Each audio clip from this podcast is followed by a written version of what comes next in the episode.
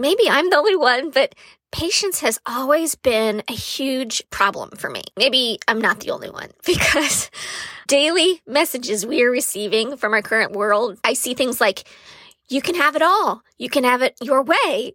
You can have it now. You can have it, but others can't.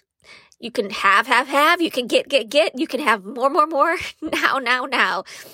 The world as we know it is set up to recruit people with greed, envy. While money, power, and a beautiful lifestyle are not inherently bad, the enemy can easily make chasing these things, these now things, very attractive.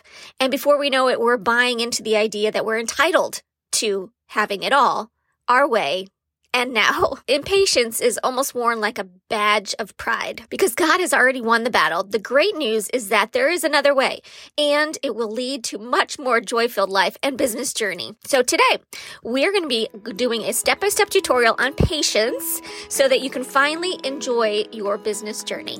Let's get started. Hey, Mama. Welcome to your business calling.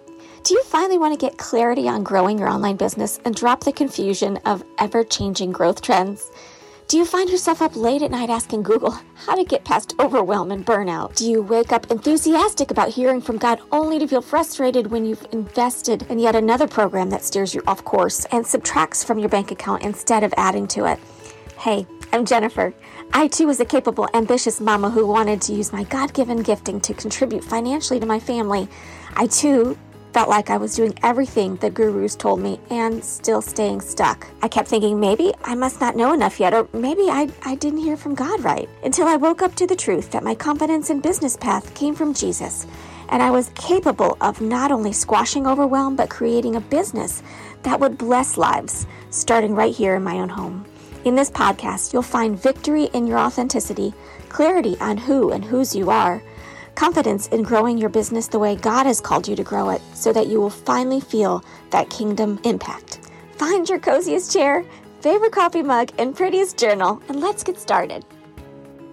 Hello, friend. Are you finding yourself burned out and frustrated because you've consumed a never ending list of self help resources and it's not gotten you any closer to your goals?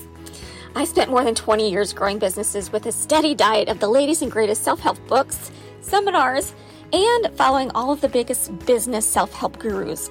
I felt that I was doing all the right things, learning what was kind of working at the moment, and what I really was doing was distracting myself from my God given gifts to serve those I've been asked to serve. This self help obsession was unsettling my soul, digging me deeper into debt, and distracting me from hearing from God on what His desire was for my business. I want you to know that you have never had to buy into the self help lies that the business community has been creating in order to grow your kingdom business. I invite you to come and share a coffee date with me and do a self help detox. The Self Help Detox is a 30 minute mini workshop. You can grab your favorite mug, your favorite pen, and your prettiest journal and sit down with me as I walk you through the three steps to revive and renew your soul and get you ready to go down that path with the Lord. I've been able to feel flow over the past several years, and growing my business after detoxing from the world's way of doing business has shown itself to be so much more fulfilling and satisfying. I've been able to spend more time with family and doing other things like learning how to grow in the garden and eating healthier while answering God's call. Come right now to bit.ly.com slash self-help detox. That's bit.ly dot com slash self-help detox. And see if the detox is something that might help you free up more time, energy, joy, and peace. I'll see you there. Why are we so focused on now? Having things now, getting things now? Is it that our brains love victory? Is it that we, as humans, crave stability? Is it that we want to know what's going to be happening? We want to have that control? Is it that we want stuff to fill the holes that are inherently in our souls? Is it because we want to appear better than others?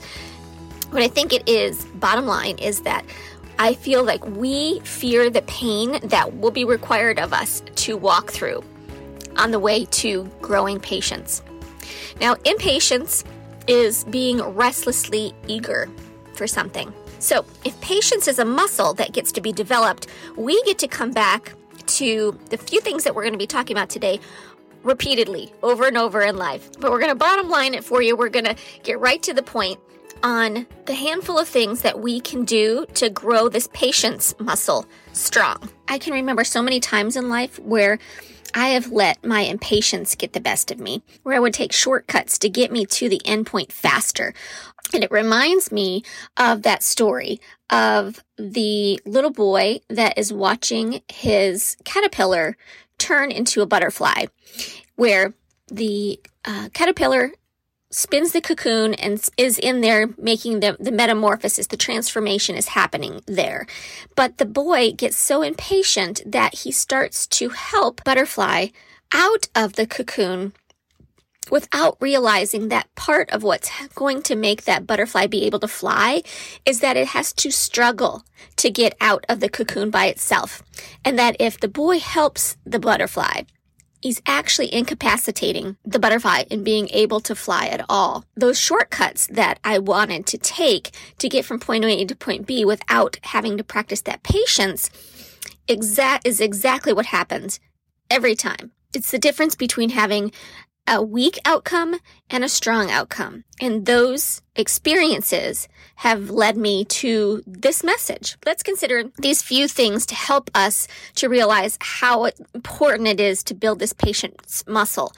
Walking with Jesus through this forest of growing a business so that it's so much more enjoyable and so much more beautiful. Number one is that He is good. The Bible repeatedly proclaims that God is good. God's goodness is abundant.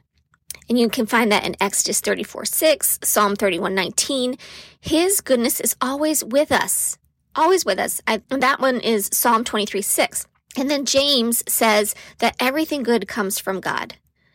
So we're believing the Bible as directly inspired by God for us to help us live here on this earth. So how can we remember this? We are going to practice daily gratitude. Perhaps there is something that you can wear that helps you remind you of this perhaps getting one of those um, perhaps wearing a ring maybe it's a you can call it your gratitude ring and every time you look at it or touch it you can spin it and say a thank you prayer in spending time in gratitude you are going to remember the fact that he is so good because he has already given the biggest gift in sending Jesus to die for us.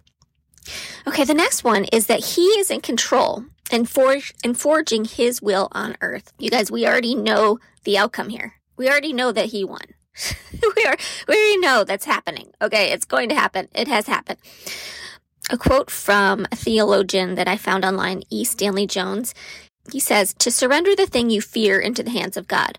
Turn it right over to God and ask Him to solve it with you. Fear is keeping things in your own hands, and faith is turning them over into the hands of God and leaving them there. Have you ever heard of using your journal to write down the things that you're f- afraid of or the uh, perhaps prayer requests and then going back, you know, weeks, months later and realizing how God has answered those things? That he's in control and how he answers them is always the best. Whether he answers it uh, with a yes or a no or a maybe or a later, going back to see not only what troubled you at one point and you realize it was not that big of a deal, all the way through to the big, big deal things that you can see his hand has been on this whole time. Not only can that help us to remember that he's in control, it can also help us to remember to appreciate that we are not in control of this. Okay, so we're building this patience muscle, re- remembering all of the times that he has been faithful to us. And it'll be more simple to let go knowing that He has full control. Okay, this final one for the day is to submit to His will. Now, the, I feel sometimes that the word submit has a negative connotation to it. To, you know, to make us feel like we are giving up the fight, so we must be a loser, or that our we aren't strong enough to handle something because we're going to submit it. We're going to submit to it. God doesn't actually require us to submit because he's a tyrant, but because he is a loving father and he knows what is best for us. You have the kiddos. You have experience and more experience in life than they do. So you understand why you make particular rules in the house, right? And you expect the children to submit to those rules. And there's a problem if they don't. It complicates their life, doesn't it? So, why we mess everything up and we complicate our lives? Simplicity is his bottom line. We are not created to handle all the details. So, if you imagine that life is a party that God is throwing, we are not the party planner. we our job is to show up and enjoy this thing that he has given us. And now it's not always going to be easy. Sometimes the punch is going to spill. Sometimes we're going to trip over our own feet and land up on the ground. But he is in control of everything about that party. So let's be gracious in our acceptance of the invitation and let him be the ultimate host that he is. Okay. So so some things that we can do to really help us to submit to his will. Let's submit gracefully. Okay, let's go down without a fight. Let's let's openly give this submission to him. Let it let's hand it to him in a silver platter. Let's just give him that gift, the most beautifully wrapped gift we can imagine, okay? We're going to pray. That communication with him, it's it's like a it's like a date night with your spouse. But this is not just once a week. this is, or once a month, however you manage you do a date night. This is going to be one of those things that happens throughout the day. We're going to read his word because his word is breathed onto these pages for us. Spending time with that. Choosing to be content in what we have, where we are right now, what's in front of us to do right now, what the kind of things that we have to handle. Content in that instead of constantly wanting more or different. We were made to worship. And so we must do that. We must, we know that this practicing down here on the earth, worshiping is going to be, you know, we got to build that up.